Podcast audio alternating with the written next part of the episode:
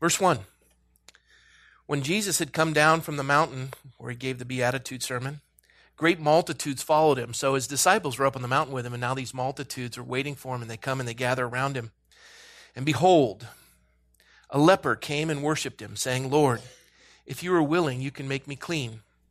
Then Jesus put out his hand and touched him, saying, I am willing, be cleansed. Immediately his leprosy was cleansed. And Jesus said to him, See that you tell no one, but go your way and show yourself to the priest and offer the gift that Moses commanded. And this is in Leviticus 13 and 14. Offer the gift that Moses commanded as a testimony to them, interestingly enough. And then I'm going to read this portion of Scripture. You don't have to turn there. It's 1 John 1 9. Many of you are familiar with it. The Apostle John writes If we confess our sins, he is faithful and just to forgive us our sins and to cleanse us of all unrighteousness. So let's pray and ask God to bless our time together.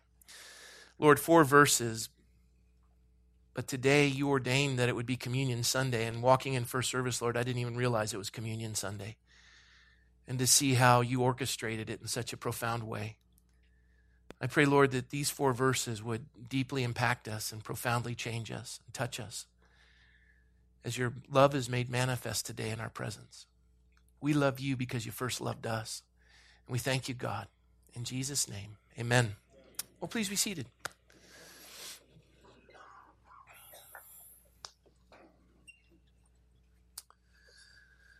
So you have this picture of a man as Jesus comes down the mountain, having given this profound sermon. He comes down the mountain, the multitudes gather to him, all these people that want something from the Lord. They press in on him. And it's, it's a great multitude. It's just not a multitude, it's a great multitude, meaning exponentially large. It's a crowd that they haven't seen in this region for quite some time, if, it, if ever. And then it says, in the midst of this multitude, the, the, the author, Paul, or excuse me, Matthew, says, Behold, take, take a look at this. This is crazy. What do you see this? Behold, a leper came and worshiped him. So this leper passes through the crowd and he comes and he worships Jesus and he says to him, If you are willing, you can make me clean. Now, as we've read through this cursory reading of the first four verses, uh, okay, Jesus heals a guy. We know that he cleansed the lepers and the blind would see, the lame would walk, the deaf would hear, he'd raise the dead, he'd cast out demons. Uh, we, we got that. Four verses. Let's go on to something else, Pastor Rob. It's, it's way more profound. It is one of the most powerful passages of Scripture in my estimation, and I pray it ministers to you today. And we're going to put it into context so that you can see how profound it is. The first five books of the Bible are called the Pentateuch. Matthew, Mark, or see, I'm just kidding you. Genesis, Exodus, Leviticus, Numbers, and Deuteronomy. And and uh, I I am no scholar in relation to this, but I've read books regarding it. And one of the fascinating things to me is the first two books of the Bible, Genesis and Exodus. In the Hebrew alphabet, every, every letter is attributed to a number. And you can calculate, and there's, there's all kinds of things the way the scribes would write it. But one of the fascinating details is in the first two books, Genesis and Exodus, every 39th, um, every 39th verse, you would see the word Torah laid out in an acrostic. Torah is law. So the first two books of the Bible, every 39th verse, say law. Then you have Leviticus, which is the law, the Levitical law, six, 60 or 26, uh, 26 chapters. And then you have Numbers and Deuteronomy. And Numbers and Deuteronomy do the same thing every 39 verses, but it's spelled backwards. Torah is spelled backwards to point up.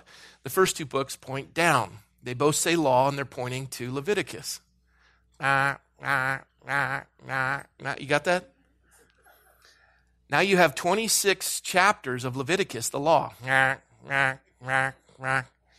In the 26 chapters of Leviticus, right in the middle, is one of the most unique, unequaled, ancient literature writings in the history of the world. For 61 verses, in the 26th, in, in, in the, in the 13th chapter of the 26 chapters, there is from Leviticus 13 and 14, 61 verses dealing with leprosy. Nobody's amazed. Let's go home. First two books point to the law, second two books point to the law. In the middle of the law, 61 verses describing leprosy. No other work of antiquity doesn't make any sense. Why are you talking about leprosy? It goes through the, the diagnosis of leprosy, it goes then into the, the offering that's to be given for someone who is cured of leprosy. And it is a profound picture right there. And, and God took all this time in the first five books of the Bible, pointing to the law of Leviticus, in the middle of the law of Leviticus, this description of leprosy, its conditions, and, and then what happens when somebody's healed from it. And then in the history of, of the Bible, from Old Testament to New Testament, you have Miriam who contracts leprosy. And then you have one person who's healed of it, not even a Jew. His name is Naaman. He's a Syrian general. And, and Gehazi, who is the servant of Elisha, the, the, the, the prophet, who was used of the Lord to heal Naaman in the Jordan as he dipped seven times. Gehazi Elijah didn't want anything from Naaman, but Gehazi, being Elisha's servant, figured out a way to get some money out of him. He runs back and says, You know, actually, Elisha did want some money. He gets some clothing and some gold from Naaman. Naaman's happy to give it because he's been healed of a deadly disease. And the minute he takes these things, Gehazi is contracted with leprosy and he dies. One person's healed, it's a Gentile, not a Jew. And nowhere do we have any healing. So never in the history of Israel did anyone have to come back to the high priest and say, we have to apply Leviticus 13 and 14 because I need you to examine me and now we got to do the offering. Never. God took all that time, points to the law, in the middle of the law, 61 verses pertaining to leprosy. Nobody in the scriptures is healed. And you're looking at that going, why? Now, does that make a little more sense? So you, you, you, you look at this and you think, this is crazy. Now we come to Matthew chapter 8.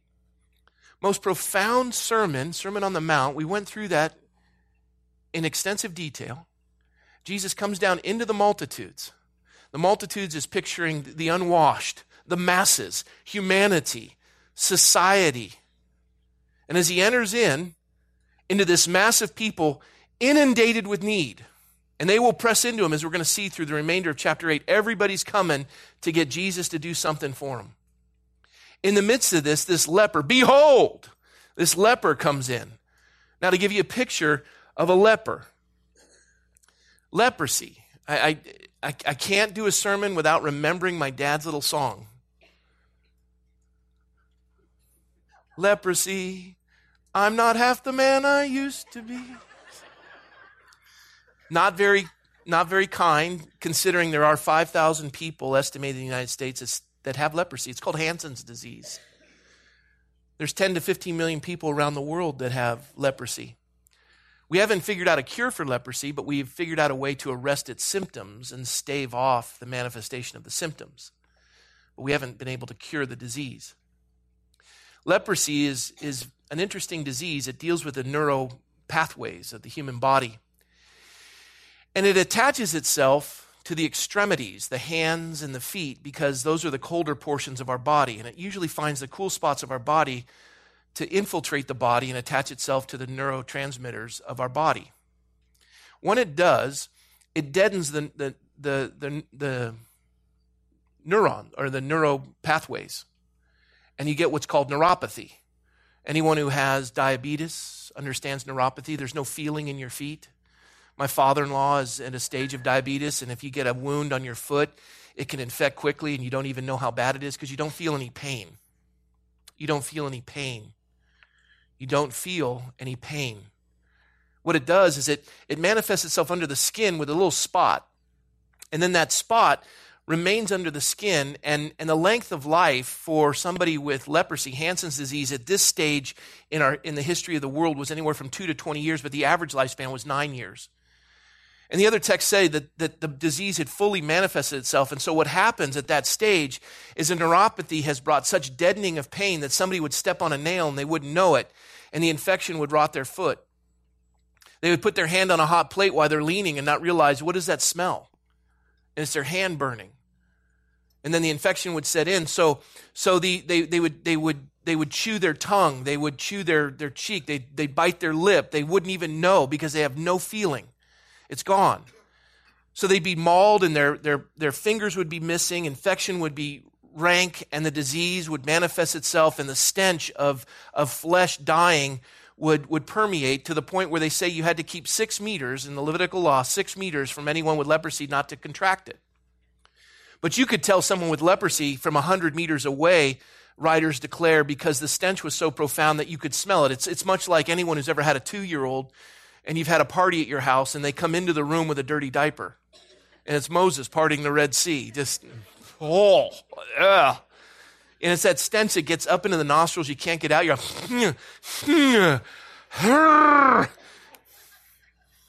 you know, when you're driving on I 5 and you go through Cowschwitz? It's just, I didn't know any other way to describe that. That smell. And it's right past the In N Out burger. So you're like, oh, I just lost business for them. And, and, and that smell just permeates. Well, this, this is, the, behold. I mean, he is parting the multitudes and he goes right up to worship Jesus. And as he goes up to worship him, he is inundated with this disease. His fingers are missing. His face is deformed. His flesh is rotting. He's dying and he's rotting. And as a result of the disease, when the priest would diagnose you, out of Leviticus 13, diagnose you with the disease, you'd be cast out of the camp. You'd have to live outside of society and you would be banished. If you've ever been to Hawaii, you go to Molokai. Molokai is the island where they had the lepers. You're banished. You're banished from your family, from society, from friends, and you're only allowed to remain with those that have the same disease. You don't get to go to your children's birthday parties. You don't get to be by the bedside of your parents as they're dying. You don't get to watch them graduate. Sound familiar? That's what drugs do in our culture to fathers and mothers. Sin manifests itself where we're removed from the family because we can't afford to have them near us because every time they come in, the stench of their life ruins the family and can infect everyone around.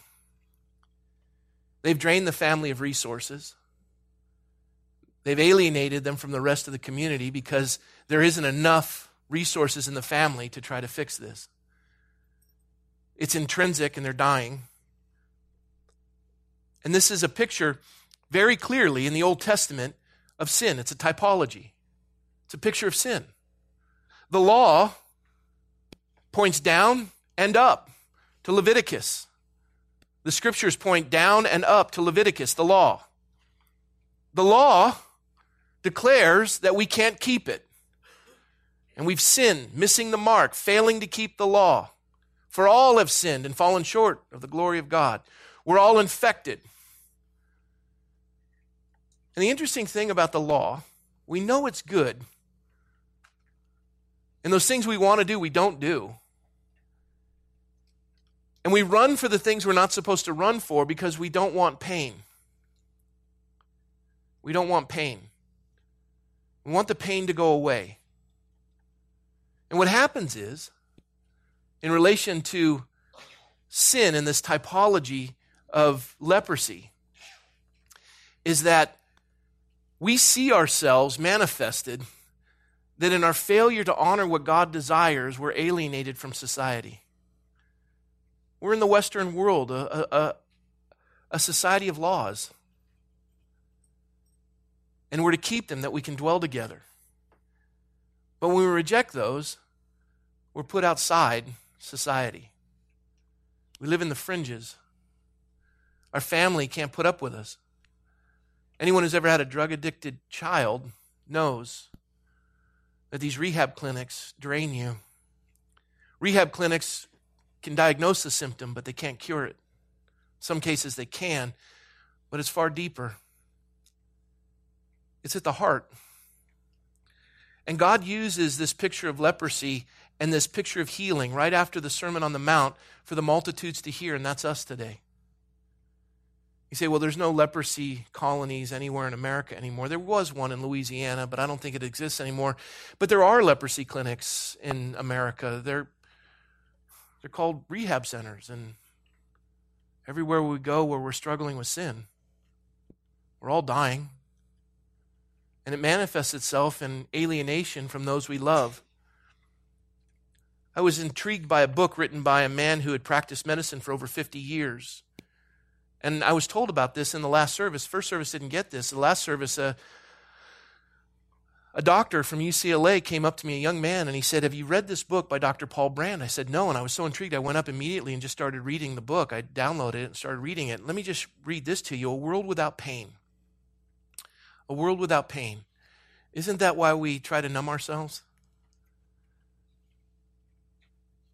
So we seek a world without pain. Does such a place exist? And we saw in the preview that place like that doesn't exist. Well, it does. A world without pain does exist. It not only does, it not only can exist, it does exist. It's no utopia, though. It's a colony of leprosy patients, a world where people literally feel no pain and reap horrifying consequences. Dr. Paul Brand's work with leprosy patients in India and the United States convict, convinced Dr. Paul Brand that pain is one of God's great gifts to us. In this inspiring story of his 50 plus career as a healer, Dr. Brand probes the mystery of pain and reveals its importance as an indicator that lets us know something is wrong. Pain has a value that becomes clearest in its absence. It is a gift that none of us want and none of us can do without. The book is called The Gift of Pain by Dr. Paul Brand. You can read it. I've been doing it. You see, we want to avoid pain, and so we numb ourselves. We have a heroin epidemic, if you haven't been noticing. We want to avoid pain. What is pain? Pain is outside the confines of what God desires. Pain is relational. Pain is hurt. How do we resolve it? We realize we failed to keep the law. The law is pointing to Leviticus, and we're poisoned by leprosy in the middle of it all. That's us. And what God wants us to see, and he, he depicted it in the first five books of the Old Testament, and he revisits it here as Jesus enters into the multitudes, and this man parts the Red Sea of multi, of uh, not just multi, great multitude, parts the Red Sea. Behold! And he walks in, and the first thing he does this stench, rotten human being, the first thing he does is he worships. What is worship? People do this when they sing. Worship. It's the international sign of surrender. Help me, God. Help me. I've been trying to numb it and run from you. I'm outside the camp. Every relationship I have has been affected. Help me. I'm rotting. I'm dying. I'm lonely. I'm burdened. I'm sad. Help me. Nobody wants anything to do with them. They've parted. Jesus didn't move. And what's so amazing to me is the way he says it. It's one of the most pathetic prayers I've ever read. He's so overwhelmed by the manifestation of this painless disease. Painless in the extremities, but not the soul. He says, Lord, if you are willing, you can make me clean. I, I, I love the King James and the New King James Version. I don't think they nailed that as clearly as we can. I love voice translation of it. He says, Lord, if you have a heartfelt desire, Lord, if, Lord, if you love me, I know you can, but why would you? Lord, I know you can, but why would you? Nobody wants anything to do with me. Why would you?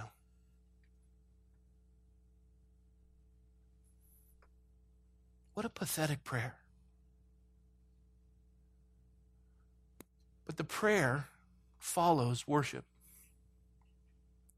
You see, we're content to live outside the camp in a pain free utopia. Outside of the law, writing our own rules and playing by our own rules, numbing ourselves to the responsibilities of life and what is required in relationship submission to God. And we're rotting. And it's not until you get to a place where you're sick of it. My prayer for the young man that went to Texas, I don't think that the program's going to bring him to the end of himself, but I got news for you God can do anything. I was talking to a gentleman in our fellowship whose daughter had gone through every rehab clinic imaginable, And it was that aha moment where she's shooting up heroin in a bathroom in a dirty nightclub in Hollywood and just realizes, what am I doing? The question is, what's it going to take to be able to embrace pain and not run from it? Pain comes when we accept responsibility. Pain comes when we're willing to do what God desires. And you have to come to a place where you realize I may be in this quote unquote pain free utopia, but I'm rotting and dying, and I don't have a friend in the world. And after a while, the sources dry up because nobody wants to enable you anymore. See, society requires that we work and we build families and we participate in community events, even though it's something I'm not looking forward to. I might have to face pain. I would like to avoid that and build my enclave and my wall and not engage. But those are folks in the multitudes. And pain is part of life. It's what we do as human beings. And God gives us the strength in the midst of it, and He gives a purpose to it. In a fallen world where sin has manifested itself, and we're all infected and we're all rotting. Some of you say, Not me. Well, if we take a look at the typology of leprosy, it's under the skin right now in the cool places where you're kind of hip. And you're okay with that. And it's, it's no longer graphic violence, it's now entertainment. It's no longer the death of a child, it's a choice.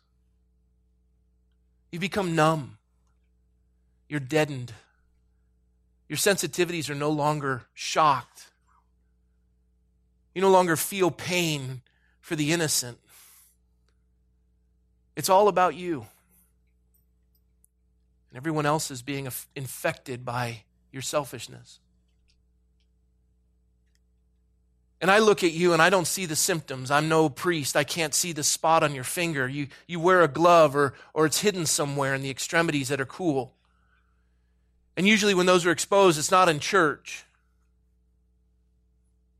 And you go through life and you try to manage this and keep it under wraps and, you, you, and it begins to take over your body and desensitize you. And after a while, you, we start to see the stench. As your physical stature starts to be affected by the chemicals. And this young, vibrant man is now yellowed in his eyes, and his face is swollen from the destruction of his organs. It starts to manifest itself as where's your spouse? Well, we're at odds. Where's your children? You lost your job. You can't hide it anymore. And everybody sends to part. And you're hiding the pain by drinking and drugging and doing whatever it is. This is a picture. I can diagnose it. And you can diagnose it in my life. But I can't heal it, and neither can you. Pastor, I, I need your help. No, you need to worship. You need to surrender. Pastor, I, I, I really need you to help me. I, I'm, I'm in a hotel and I got to. No, no. I can deal with the symptom, but you got a problem. The disease is yours.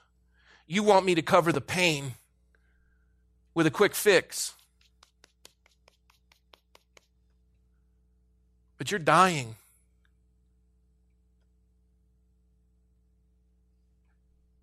Is the Motel 8 not gutter enough? How far do we have to fall? You see, this man was willing to part a sea of humanity and be humiliated as long as he could worship and say, God, I surrender.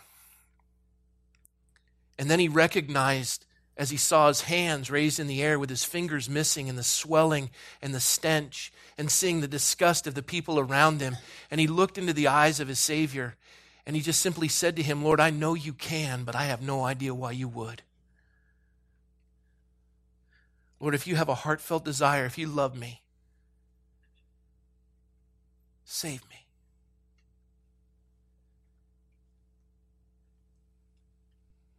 I think verse 3 is one of the most touching passages in all the Bible. Because, as we're going to see in the remainder of chapter 8, Jesus heals a centurion servant by speaking the word from a distance, and he's healed. Jesus said to the raging Sea of Galilee, Peace be still. God spoke in Genesis, Light be. Light was. When he speaks, it's alive, it's living, it's breathing, it, it transforms. Universes are created by a spoken word. The man said, If you love me, if you're willing, is there a desire in your heart? I know you can, but I have no idea why you would. And Jesus could have said, Be healed. But in the midst of this crowd, this priest in the order of Melchizedek who would defile himself, says in verse 3 Jesus put out his hand and touched him. That was probably the first time he'd ever been touched since the inception of the disease. He had gone to Caiaphas, the high priest, because the disease had manifested itself and he was outside the camp. He had had to go to Caiaphas, the high priest, and be diagnosed with the disease and then be outcast. Everyone knew he had it. The temple knew he wasn't permitted. Everyone in the neighborhood where his family lived realized he was not permitted. And yet Jesus touched him.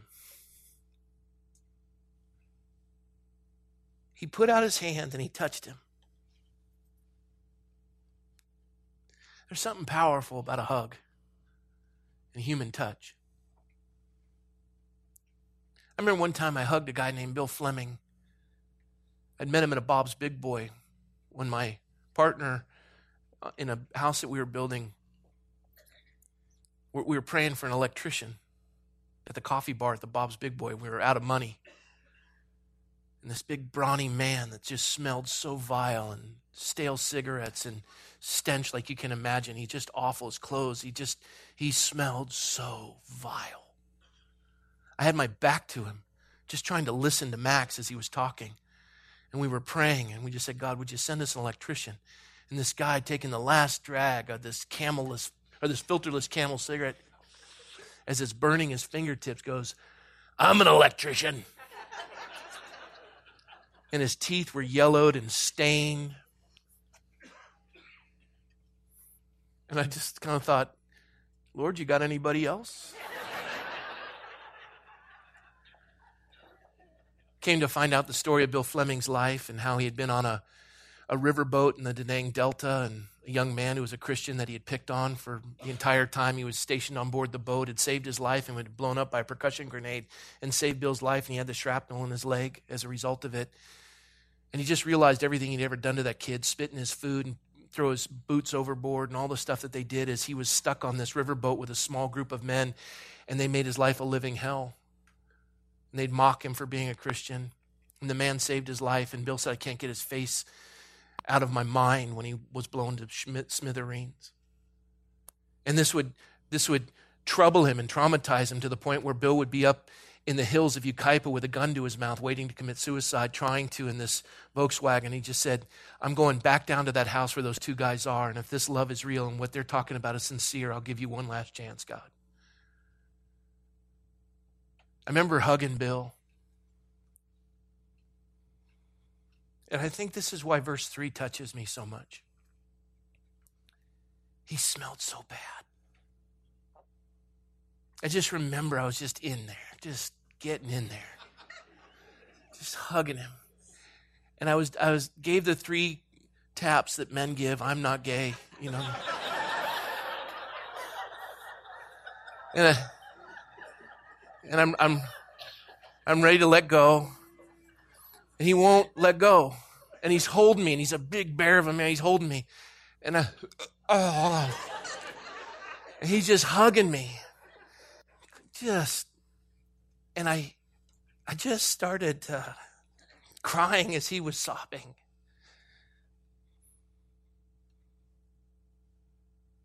And I know what death smells like. And I know when life enters. He became the director of the Madeira Rescue Mission, remarried his whole life, blessed by the Lord. And this idea of a touch, Jesus didn't have to do it, but he did. And I love how Jesus responded. When the man said, Lord, if you have a heartfelt desire, if you love me, I know you can, but will you? He says, Lord, I know you can, but I, I don't know why you would. And Jesus' response, the scripture says, I am willing, be cleansed. But again, I like voice translation. It's so profound. He says, I desire it with all my heart. I've always wanted this day. I was looking forward to this day when I had the scribe pen the first five books of the Bible and I put you right in the middle. I was looking forward to this day when I was born of a virgin and I've been through the wilderness and I've been tempted and was without sin and I've been tried in every way. And I've been looking forward to this day. You have no idea. I desire this with all my heart. This is why I came. While we were yet sinners, Christ died for us. I came for you, and I love you. I'm especially fond of you.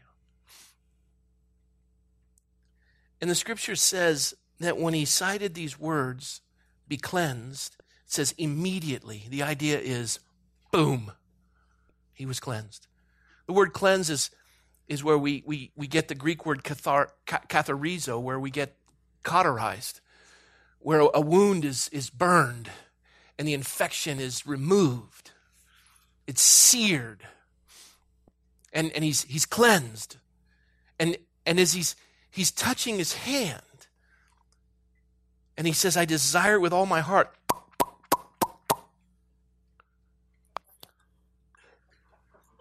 His lips come back, his face, his skin. And not only are his fingers back, but he can feel the hand of Jesus. And the pain of all of his sin in the eyes of the Lord who's cleansed him it makes sense. He's so touched and he's completely made whole. And I love this part. Jesus says to him, See that you tell no one, but go your way. The other accounts say that he went and told everyone. I get a kick out of that because it's our human nature. Jesus says, Don't tell anyone. We tell everyone. Jesus says, Tell everyone. We don't tell anybody.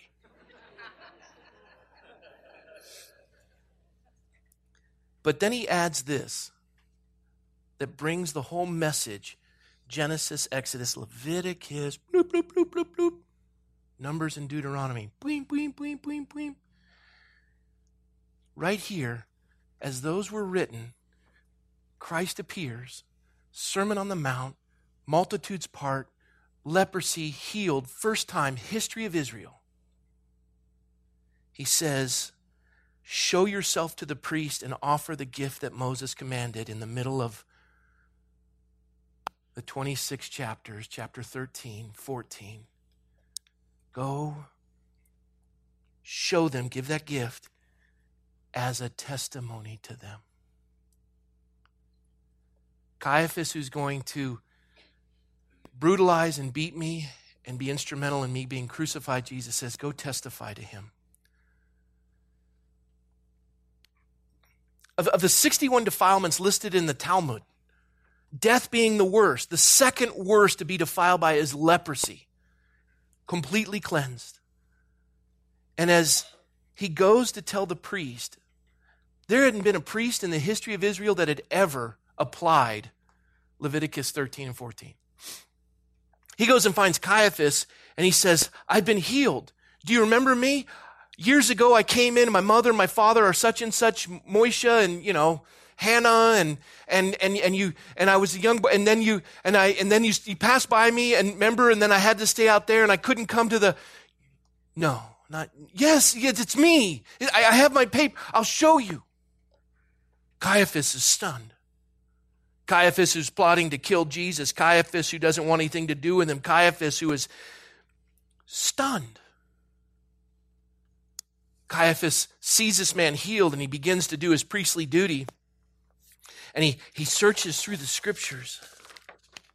Where is that? Yes, yes, uh, Leviticus. This is what you speak of. Yes, I think. I don't know. He told me to come. But I remember you used Leviticus 13 to kick me out of the camp. Yes, yes, yes, I did. And he opens up of the five books, 26 chapters in the middle, finds 14, opens it up. Then the Lord spoke to Moses, saying, This shall be the law of the leper for the day of his cleansing. He shall be brought to the priest. The priest shall go out of the camp. The priest shall examine him. And indeed, if the leprosy is healed in the leper, then the priest shall command to take him who is to be cleansed two living clean birds, cedar wood, scarlet, hyssop, and the priest shall command that one of the birds be killed in an earthen vessel over living or running water. As the living bird, he shall take it, the cedar wood and the scarlet and the hyssop, and dip them and the living bird in the blood of the bird that was killed over the running water. And he shall sprinkle it seven times on him who has been cleansed from the leprosy, and shall pronounce him clean and let the living bird loose in an open field. Hmm. Paul wrote in Ephesians, But God, who is rich in mercy because of his great love, which he has loved us, even when we were dead in trespasses, made us alive together with him in Christ Jesus. For by grace you've been saved. You see, when Jesus touches us, he's not infected with our diseases we're filled with his righteousness. Now, that being true, he did bear our iniquities, as he would write later in Matthew 8. Jesus would quote out of Psalm 50, or excuse me, Isaiah 53. Matthew writes that it might be fulfilled which was spoken by Isaiah the prophet, saying, He took, he himself took our infirmities and bore our sicknesses. Two birds. Caiaphas gets them. One is killed.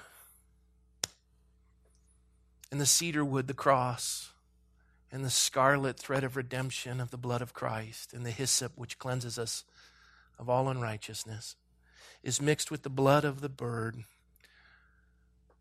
poured over the living bird, and sprinkled on the leper seven times, the number of completion. This bird dies, and that one is set free. This one is crushed, and this one lives.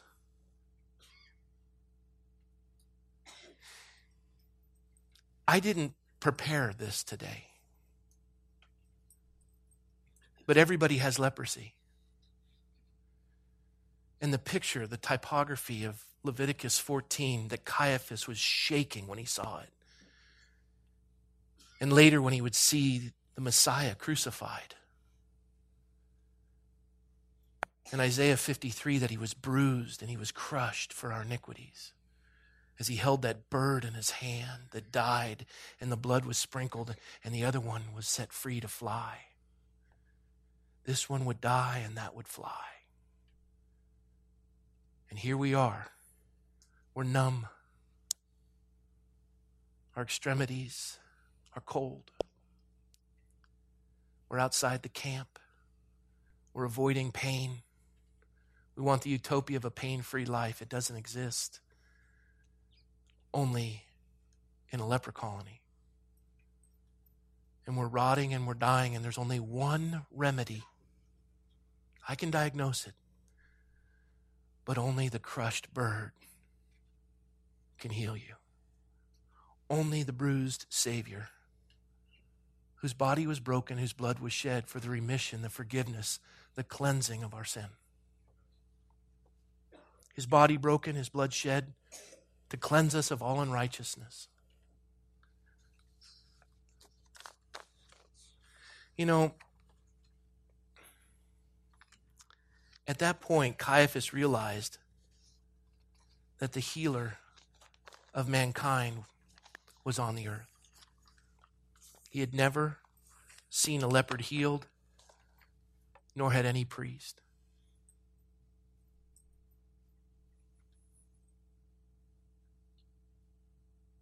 I think we complicate the gospel a little too much.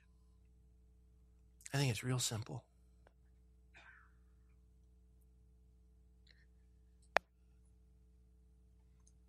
You don't run from you don't run from pain. You find Christ in the midst of it. There's a purpose to it in the life of a believer. For those of you who are on Molokai or in the leper colony, stepping on nails and burning your hands and feeling nothing.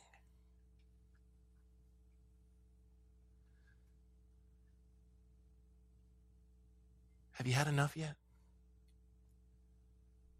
Because the remedy is to come and say, Help me.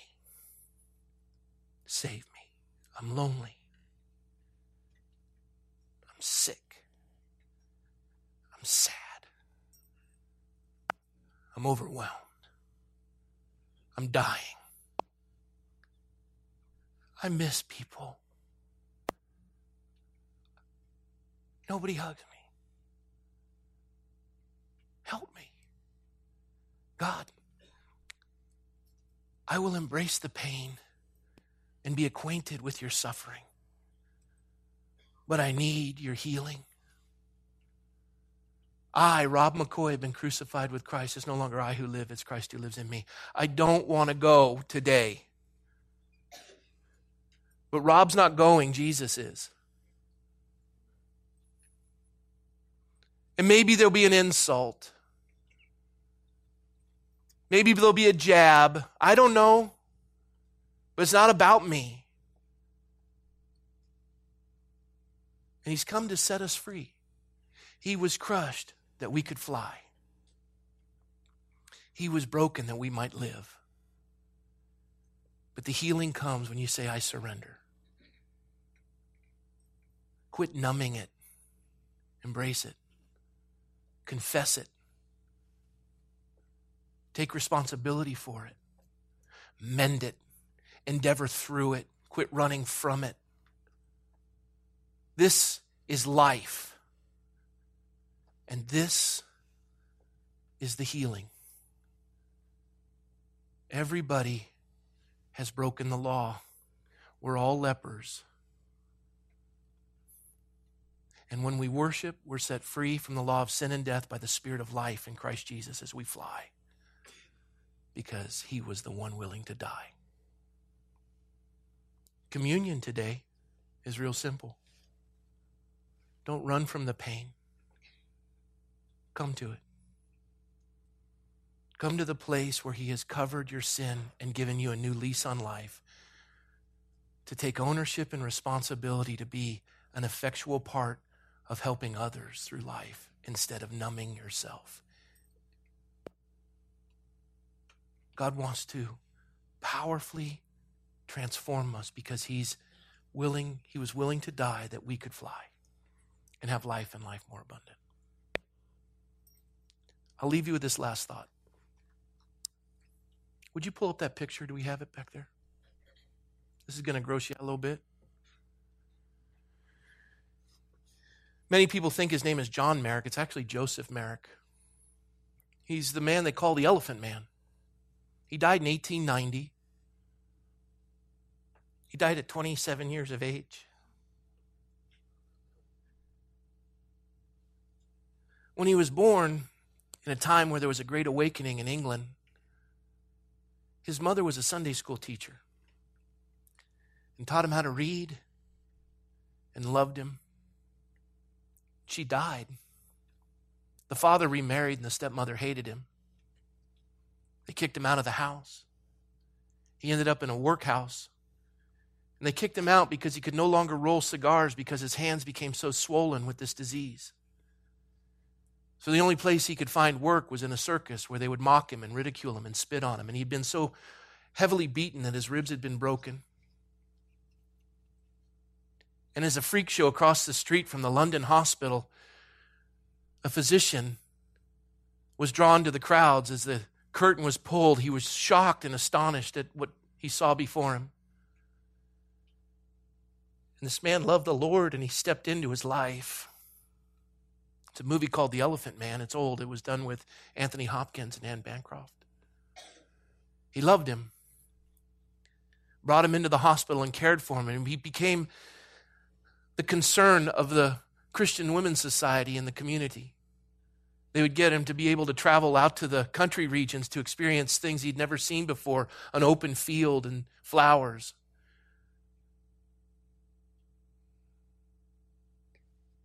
He was a, a precious man who loved the Lord.